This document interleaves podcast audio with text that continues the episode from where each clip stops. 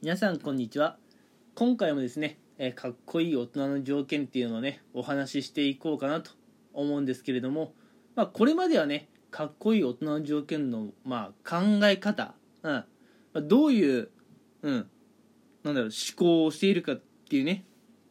割と中身の方をお話ししていったんですが今回からね、まあ、外見に関するようなところもお話ししていこうかなと思います。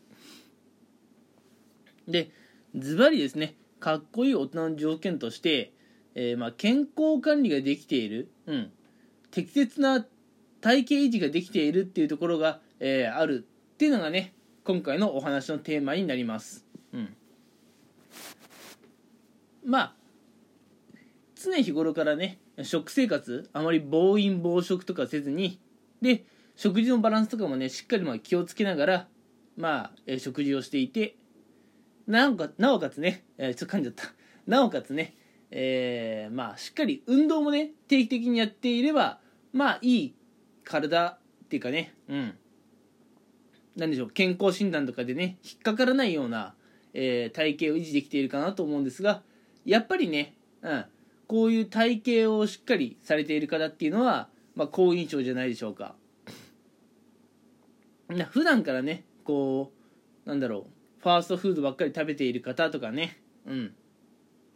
やっぱなんか普段からこうあまり野菜を食べずにね偏った食生活をしている方っていうのはどうしてもねそれが体型に出てくると思います。うん。なちょっとね顔がむくんできちゃったりお腹が出てきちゃったりとかね。うん。やっぱそういう方っていうのはあの自分の管理ができていないと思うんですね。うん。で自分のね管理ができていない。今回はま自分の体型維持とかねそういうのができてないって話なんですけれどもやっぱそういうことすらできてない人ってもしかすると仕事とかうんあるいは家庭での役割とかそういったところもねちゃんとできていないんじゃないかなというふうに評価されてしまいます。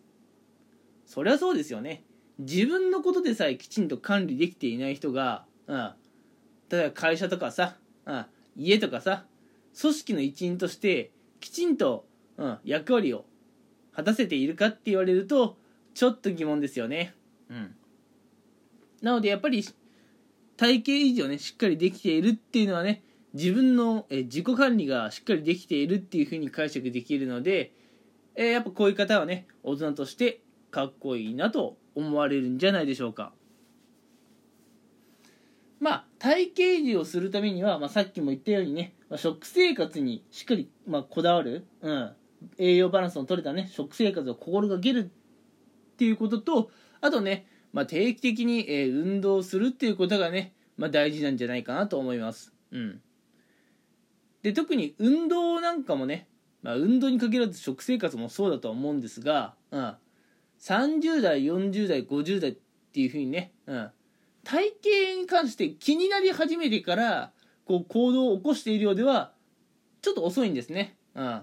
早め早めのうちから、うん、20代とか10代のうちから早め早めにやっておかないとこれね結構やっぱ結果として出てきちゃうんですよね。